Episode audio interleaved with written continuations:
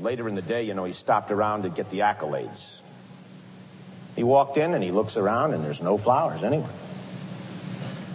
And uh, he said, Hey, uh, didn't you get my flowers? She said, I got them. Well, where are they? She said, In a back room. I'm not going to put those things out here. He said, What do you mean? I paid a lot of good money for those flowers. Could I, could I see them? And he went back and here's a big bouquet of gladiolus and all kinds of sprays. Across it said, Rest in peace. He Oh my goodness, that's not the flowers I sent. Um, could I use the phone? And so he calls up the florist and he said to the florist, You've embarrassed me terribly. You sent a bouquet of flowers out here that said, Rest in peace. And the florist said, What did it say? And he said, You think you got problems. Someplace else in this town, in a funeral parlor, there's a bouquet of flowers that says, Good luck in your new location.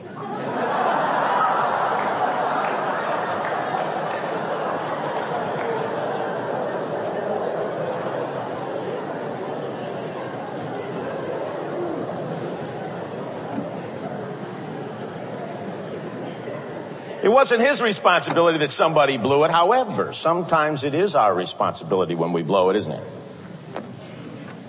When we fall flat on our face. Have you ever had that happen to you? No. Yes, you have. And how do you deal how do you deal with it when you fall flat, flat on your face? What happens? How does God look at it? Well, in Psalm 37 this morning, there's a, two little verses that have really blessed my heart through the years.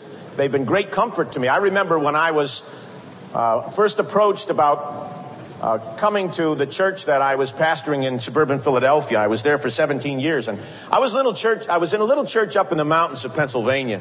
We had about 300 in the church, and we had a, a great time. But I was the only pastor, and I was approached about uh, becoming uh, the pastor of a, of a large church in the Philadelphia area. I was 34 years of age, and, and I was scared to death. And I said, how in the world, you know, here's a, a I'm going into a, a situation with their staff, and I've never worked with anybody but volunteers before.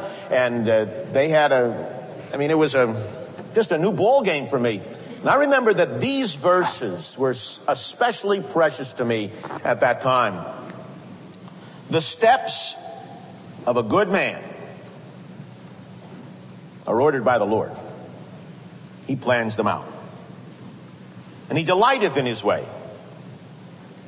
And this good man, this man that wants to follow God, this man that has a heart for God, though he fall, and I want you to know, young people, that there will be times in your life when you fall flat on your face and you know that you've disappointed yourself, other people, and you know that you haven't fulfilled God's plan for you. You've departed out of His way. Notice the next few verse, uh, words. It says, and he, he shall not be utterly cast down. I think the concept here of a cast down sheep, one that is rolled over on its back, as Phillip Keller in his little book, the, the Shepherd's Psalm tells us about. One is not able to help himself. One that is bloated and unable to roll back on its feet. When you fall, that's not going to be your condition. Why? For the Lord upholdeth him with his hand. Underneath you, you see, are the everlasting arms. If you belong to Jesus Christ, when you fall, the presence of the Lord is still going to be there. And one thing you have the certainty of, he'll never leave you or forsake you or say, I'm finished with you. I'd like to illustrate this this morning from the life of a young man in the New Testament. His name is John Mark. Now, John Mark had one of the most marvelous opportunities. It sort of parallels the, the kind of opportunity that many of you have here today. You're in a setting where you can see the hand of God at work in the lives of others and in your own life. You have an opportunity to, in this Christian college, to develop a Christian philosophy of life and an understanding of the reality of things, guided by the, the hands and the minds and the hearts of men and women who love God, who have themselves gone through many valleys and many mountaintops and have been taught of God I'm certain that one of the characteristics of the professors, the teachers that are at this institution is that they know the Lord, they know the sufficiency of the Lord, and that they're having personal victory in their own lives in the Lordship of Jesus Christ.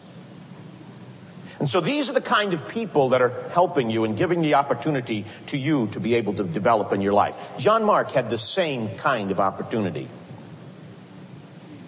I remember as I read in the book of Acts, for instance, let's go to chapter 12 of the book of Acts, if you have your Bible, you find that John Mark's home was a center of activity. Acts chapter 12 and verse 12 tells us that when Peter got out of jail, when the Lord delivered him marvelously from jail, he came to the house of Mary, the mother of John, whose surname was Mark, where many were gathered together praying. He knew where to go. Why? Because that's where the center of Christian activity was. There were people there interceding in behalf of Peter. There were people praying there. John had a home that was dedicated to the use of the Lord. People came and went. It was a place where Christians gathered. And John lived in the midst of that circumstance. Many of you grew up in Christian homes that were similar. I grew up in a family of nine children. I was the oldest boy, had three older sisters, five younger brothers. But our home was an activity center. I remember many, many times coming home at night after playing basketball on Friday night and I'd be off here someplace and I get home on Friday night only to find a note there that says, uh, Dick, you're sleeping on the couch tonight. Somebody else is in your bed, you know. Because we entertained people, we put up people, we were involved in the church, and I remember people coming in and out of our home, many good Christian leaders I, I learned about during those days. It was a tremendous opportunity. John was probably the young man that was in the garden in Mark chapter 14, verse 51, when Jesus was arrested. Many scholars think that the, the young man who was there with his tunic wrapped around him, and when Jesus was arrested, uh, they went to gather in all these people, and, and he began to flee, and they grabbed his tunic, and he unwound in it, and there he went through the night naked. Many people think that John Mark was the young man spoken of there. You see, he was in on the ground floor. He also was able to, to observe the persecution. In Acts chapter 11, verses 27 through chapter 12, we, we hear about persecution that was taking place. How that the church there uh, in, um, in Jerusalem was, was under the siege of not only uh, the persecution by the Jews, but they were losing their properties and there was a drought and they were losing their ability to sustain themselves. He knew what it meant to sacrifice in behalf of the Lord. Paul and Barnabas were probably in Jerusalem when Peter was imprisoned. They may have even been in the, um, in the prayer meeting there in Acts chapter 12. And they were able to see how this young man was responding and reacting in the midst of those kind of situations. And so we find that in the 12th chapter, at the end of the, of the chapter, when they're ready to go back again to Antioch from Jerusalem, that Barnabas and Saul decided to take with them this young man, John Mark. And he was afforded the privilege of going to Antioch, which was probably one of the most exciting things that was happening in the early church. Antioch was a place where Christianity was beginning to blossom and a local church was beginning to formulate in a marvelous way. Leadership was being trained. You find in Acts chapter 13 that there were leaders there and there were men who were praying and training and, and it was a, it was a tremendous opportunity for a man to get involved in learning about what it meant to plant a church and see a church grow and, and the life of the church. And he was right in the middle of it all. There he was. And he had teachers like Barnabas and, and Paul. And these were men that were pouring their lives into him. And there he was. And he was responding marvelously, so marvelously that when finally the Holy Spirit in a, in a sovereign way reached down into that midst of that very vibrant church in Antioch and said, I want you to separate me, or literally, it means apolua. It's a word which we use to divorce, which means, in this sense, to release from responsibility. I want you to release Paul and Barnabas from their responsibility as pastor teachers here in this church because I have something special for them to do. What a wonderful thing when a church can just take its hands off of its pastor teachers and say, it's okay. You can go. We're all right. We've been trained. We can be sustained. We can grow. We can still do what God has for us to do. We're not built around a man. We're built upon the solid rock, the foundation, Jesus Christ. And so John Mark, in the midst of that situation, Paul and Barnabas called of God to take the gospel to the Gentiles, which was revolutionary. And John, whose surname was Mark, was selected by them, according to the fifth verse of chapter 13 to be their helper or their minister, to go and serve them or help them in this marvelous thing. He was a part of that first great missionary journey. Look at the opportunity. Try in your own mind to parallel it to your own. Raised in a home where Jesus Christ was honored he came from a background that knew what it meant to serve God and to be involved in, in sacrificial giving to Jesus Christ. He had leadership who, who recognized his potential and reached down and said, Come with us. We'd like to train you. He was a part of that first vibrant, wonderful church there in Antioch. And he was selected to go on that first missionary journey to take the gospel to the Gentiles. Talk about being on the cutting edge of what is taking place. That's his opportunity. Unfortunately, there's an offense in this too. There's a failure. Notice chapter 13, verse 13. Paul and his company loosed from Paphos they came to Perga and Pamphylia. And John, departing from them, returned to Jerusalem. He made a decision to leave. He made a decision to put space between him and the opportunity. He made a decision to turn his back on the potential. He made a decision to go his own way, to do his own thing, to order his own life to remove himself out from under the tutelage of men who knew what God was doing and were on the cutting edge. And he left the work. He quit.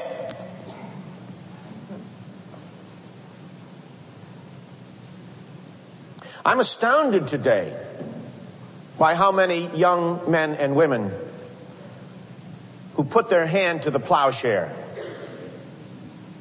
and have had tremendous opportunity who decide it costs too much. I'm going to quit. I deal with pastors all across the country, and one of the terrible things about the pastor today is discouragement and disillusionment.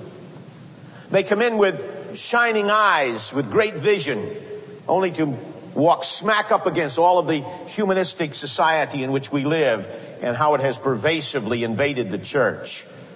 Only to find out that people are more interested in guarding their time than they are in serving God. Only to find out that people have another agenda which is not found on the written pages of the Word of God. And they knock their heads time and time and time again against petty oppositions and willful people. And many times they themselves will fall into the trap of becoming just like the people they're trying to lead. And then they quit. I don't know why John Mark quit. Let me suggest a few things. Was it a difference in philosophy?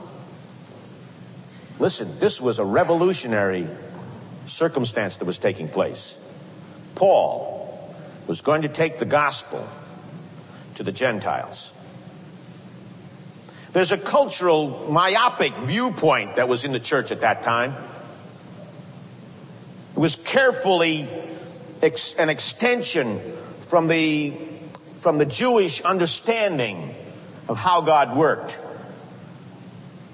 Evangelism in the Old Testament was implosive. Peter, in his book, Peter's uh, in his book on uh, uh, biblical philosophy of missions or biblical missions, points out that in the Old Testament, everyone was brought in to Judaism. They worshipped through the sacrificial system. It was locative in terms of the temple. In the New Testament, it was just the opposite. Evangelism in the New Testament is explosive. It goes out into the world. It goes out into the society. The Great Commission in Matthew 28 is something like this. While you are going, you're to make disciples. Where you're living, where you're working, the people you're meeting. While you're living your lives, you're to make disciples. John Mark was in a revolution, and I don't know whether he was able to accept it. He was a very close associate with the Apostle Peter. Peter calls him my son, in the same way that Paul calls Timothy his son.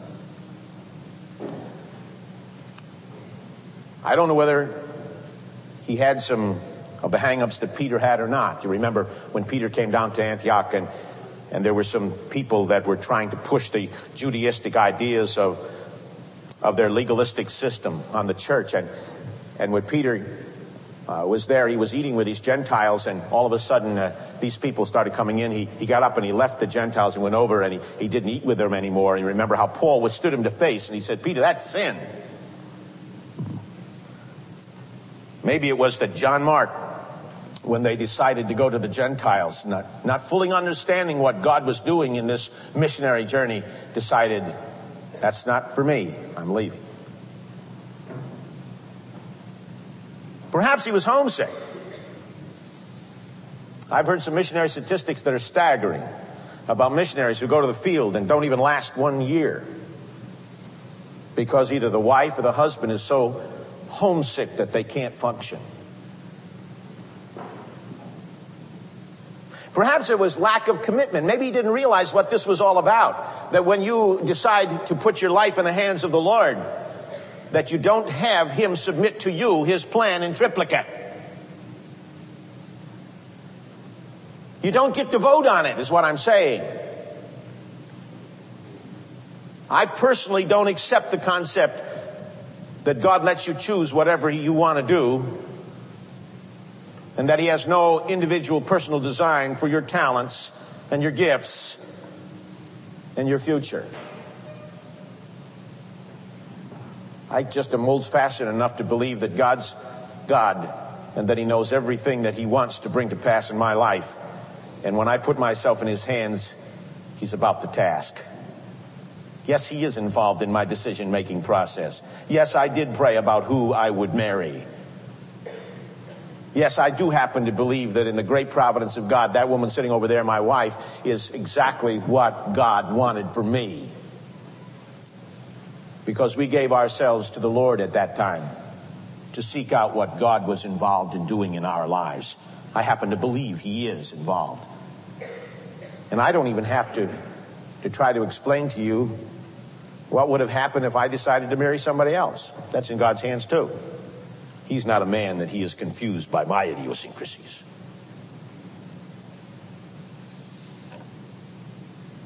Personally, I think there may be some intimation in the text which gives us another dimension of human frailty that caused him to, to quit.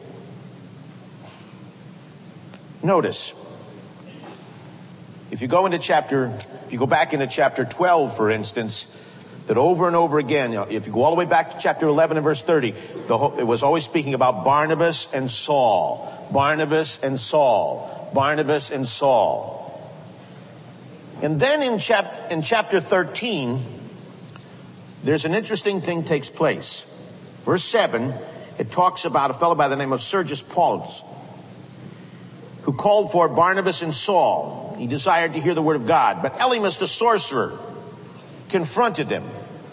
Notice verse 9. It's a significant verse in the switch in the order of things here. Then Saul, who was called Paul, filled with the Holy Ghost, set his eyes on him. He confronted him. Notice verse 13. Then what? Paul and his company. I think in this context, you see a switch in leadership. It was Barnabas and went and got Saul to come to Antioch to help him to establish these people in the Word of God. The Holy Spirit said, Send, separate me, Barnabas and Saul, for the work that I have called them to. Barnabas and Saul, but then it begins to be called Paul and Barnabas. Paul and Barnabas. And in the sovereignty of God, as he equipped the apostle Paul for the ministry that he had for him, placed him under the leadership of Barnabas, and then in the process of what God was doing, it went just the opposite. And leadership changed. And let me ask you this. Do you know the relationship between John Mark and Barnabas? There's a family relationship. John Mark is Barnabas's nephew. He's, a, he's Barnabas's sister's son. And I personally believe that what you see here intimated in the text is that here was a young man who was willing to follow his uncle, but not willing to follow that man called Paul. Among young men who couldn't take Paul's leadership style his dogmatism, his personality traits. So he left. Then he went home. Now that's speculation. But it happens. It happens. Can you picture with me what it might have been like there in the home of John Mark's mother? as they're praying diligently, and a knock comes at the door. And Rhoda goes to the door and says, Who is it? It's me, John. She goes back in and she says, He says he's John. And John's mother says, Can't be John. He's with Paul and Barnabas out there in the wilds of Turkey. They're out there doing a work for God. It can't be him. Let me in. And Rhoda goes and opens the door and, and he comes in and there are the people who are on their knees and they look up and they're in wonderment and said, John, what happened? Have you ever had to answer to anyone when you did something you knew was dead wrong? You know what you usually do when you did something that's dead wrong? You try to point the finger at somebody else. Maybe it went something like this. I just couldn't stomach that Paul. You know what he did? He just took the leadership right away from Uncle Barnabas. Do you know what else? That man has a plan to go to these Gentile dogs and treat them just the same way that God has treated us, this special people. I can't take his plan. I can't take his leadership. John, maybe it's of God. Maybe that's what God is doing. How's your heart, John? Where is your heart? Do you know what else I want you to see here? that whenever we do something like that, whenever we fall flat on our face, whenever we make a decision that's not within the sovereign scope of what God is trying or God is intending to do, it doesn't just affect us. I remember a dear friend of mine who was a president of a, a large corporation, and the Lord gave me the privilege of leading him to Christ back when I was pastoring in Limerick, Pennsylvania. And as I began to disciple him, we used to spend some time together, and he became a very close friend of mine. One day he said to me, Pastor, he said, I learned something in industry I'd like to pass on to you. You probably already know it. But it is something that's also true in the Christian life. He said, whenever you change something, it never affects just that. Whenever you make a decision in your life, it never can be confined to that little, you know, situation. it always touches the lives of others. This decision of John Mark touched the life of other people, especially the life of Barnabas. Go with me to Acts chapter 15, verse 36. Some days after Paul said to Barnabas, Let's go again and visit the brethren in every city where we have preached the word of God. And let's see how they're doing. A wonderful principle of follow up here. And Barnabas determined. His, his mind was made up that he wanted to give John, whose surname was Mark, another chance. Now that's characteristic of Barnabas, isn't it?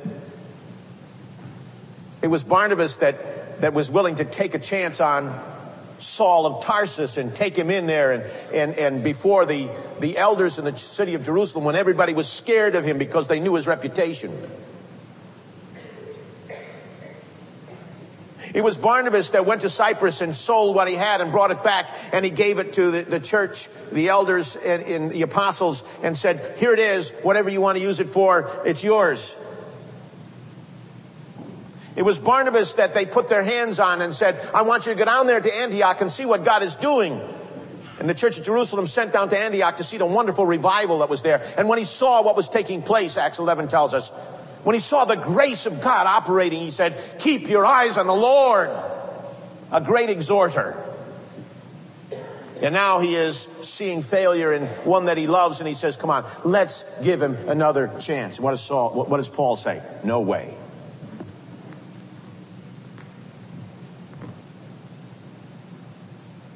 And there was a sharp division between Paul and Barnabas. Now, you say, well, who was right in this?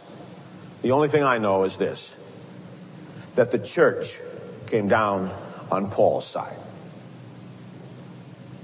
The man that had been reacting well, responding well, the man who had been tremendously uh, uh, given this tremendous opportunity because they could see the potential in him.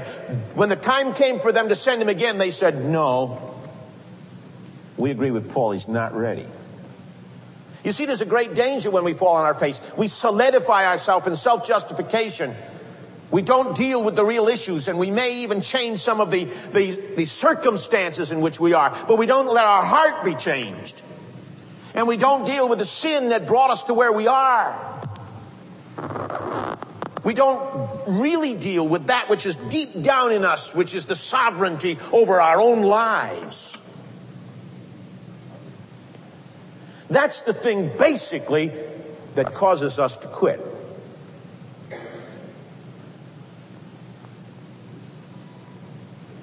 So Barnabas says, I'll take him.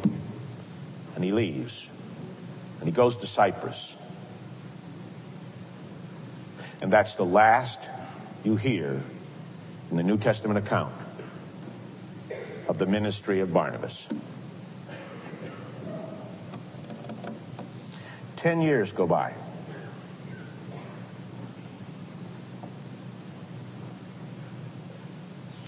And the next time we hear of John Mark, he's with Peter. 1 Peter chapter 5 and verse 13. Now before we read that, we need to go back to 1 Peter chapter 1. Because you see, let's look to whom this letter is written. It's written to the strangers scattered throughout Pontus, Galatia, Cappadocia, Asia, and Bithynia. These are the people to whom John Mark would not go. Isn't that interesting? And Peter is writing to them. And in verse 13, this is 10 years later, he says, The church that is in Babylon, elect together with you, saluteth you. And so doth Marcus, my son. The young man that wouldn't come now wants to be remembered to you. Now it's, it's amazing to me that um, he ends up with Peter, but really not so. Remember one of the things that happened in Peter's life? He said, Lord, I'm going to stay with you no matter what happens. Other people will leave you, but I'm going to stay with you. The Lord said, Peter, Satan has desired to sift you as wheat. Before this night is over, you'll quit. You'll change your mind. You'll change the direction of your life. You'll demonstrate the sovereignty over your own future. You'll say, I don't know this man. You'll put distance between me and you. You'll turn and you'll warm yourselves at the fire and they'll say, weren't you one of them? And you'll curse. That's what happened. Now, the Lord didn't tell him all those things, but inherent within what he said was the implication. You're going to deny me three times. But then he said this listen carefully. It goes back to that passage in Psalms. When you fall on your face, Peter, I'm still with you. For he said, Peter, I have prayed for you in order that your faith doesn't fail. That's the commitment of the Lord. And when you are back on your feet, when you've been restored, when you've gone through this tremendous trial, I want you to strengthen the brethren. I want you to take what you've learned and I want you to communicate it to others. I want you to be able to share that valley and the faithfulness of God. And what happened when you remember Peter after the resurrection? I said, go tell my disciples and Peter and how in 1 Corinthians chapter 15, when Paul is recording the post-resurrection appearances of the Lord, he said, he appeared unto Peter. Now we don't know the details of that, that appearing. We don't know the details of the conversation, but I know the transforming effect of that con- that conference. I know that a man who was scared to death by a fire stood before a people and declared a mighty sermon in the power of God, and 3,000 men came to Christ. I saw a man that was a powerful leader in the early church that was willing to end up on a cross upside down rather than recant. I saw a man revolutionized in his understanding of reality. And he said, Peter, when you've come in that fire of tribulation and you've come out purified, there'll be plenty of people who will need you to testify of the sufficiency of Jesus Christ. So 10 years go by. 10 years of anonymity. 10 years we don't hear anything about John Mark. 10 years. I don't know what happened during those 10 years, but I do know that he ended up with a man who could help him.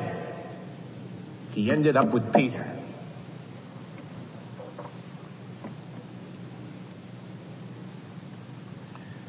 I think we should not lose sight of that own dimension of our ministries because we learn about the Lord in the valleys. We learn about his sufficiency. We learn about the, the, the, applicability of the Word of God to real life situations.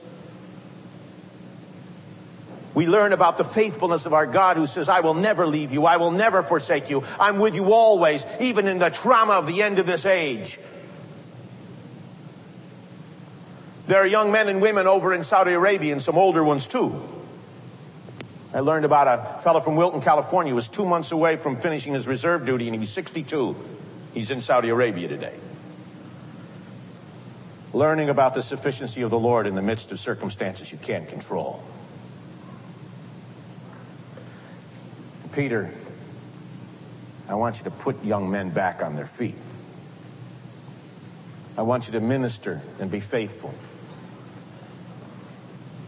Some of you have been saved a long time. And someone will come in, into your, into your, your, your room as your roommate who's been saved a short time.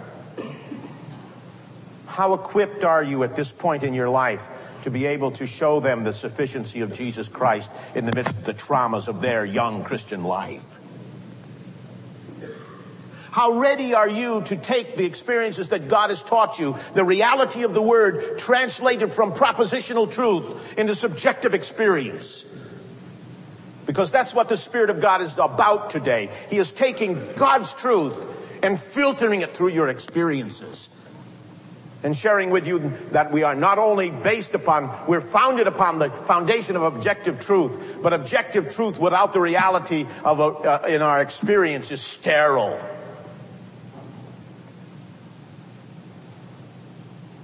And how equipped are you to do as Peter did?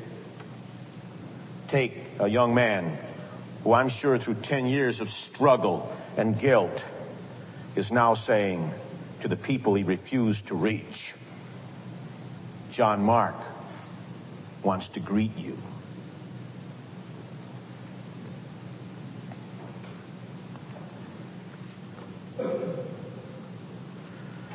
Let's see something else. Go with me to Colossians now. Chapter 4. The Apostle Paul is writing to believers, and he says something significant here. Verse 10 Aristarchus, my fellow prisoner, salutes you. And Mark, sister's son to Barnabas, touching whom you receive commandments. The implication here, I believe, is that the Apostle Paul had, war- had warned these people about this young man who was not reliable, who had quit in the midst of adversity, who had changed direction and fallen flat on his face. He said, Watch this fellow. But now what does he say? If he come to you, what? Receive him.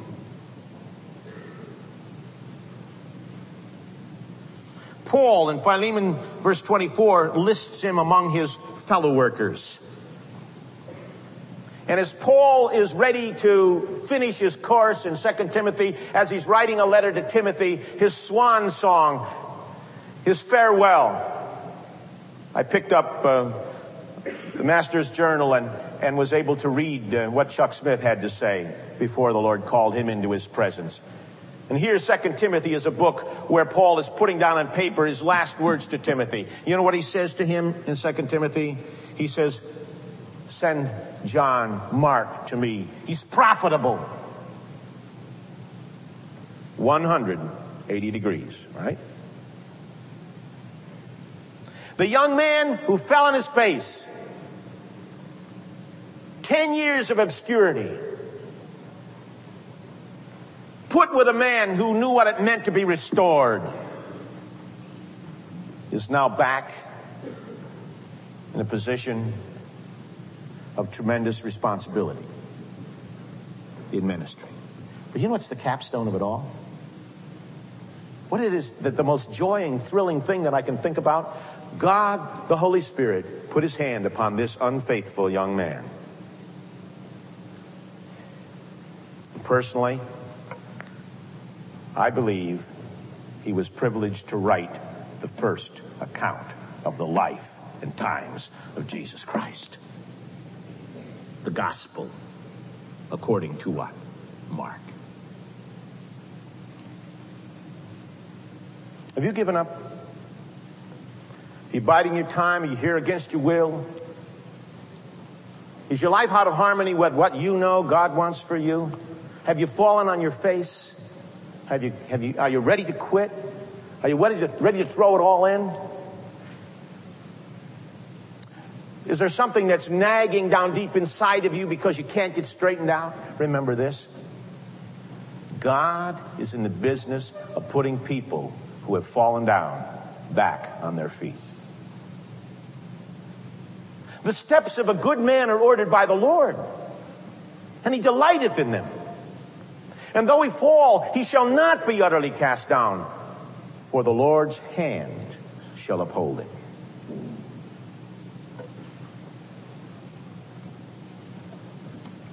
Don't move into 10 years of obscurity for this to happen. Get together with one of these people that God has placed right here in this place who knows what it means to go into valleys and come out and know the victory of the Lord? Get together with someone who can open the Word of God and say, I want you to know what God did for me. Let me share with you some wonderful verses here. The truth of God's Word. Someone who can put you back on your feet. Someone with whom you can talk and share, who can show you the sufficiency of Jesus Christ in the midst of a day and age when everyone is turning everywhere else to get rid of their guilt let God put you back on your feet. Move you into the kind of future that you need to have. My challenge to you today consider what God did for John, whose surname is Mark. Let's pray. Lord, how wonderful it is to know that you're faithful. And how wonderful it is to know that you cleanse us, Lord, from the inside out. And you put us back on your feet, our feet, and, and give us a future. May we say from the depths of our heart, Lord, open my eyes, open my ears,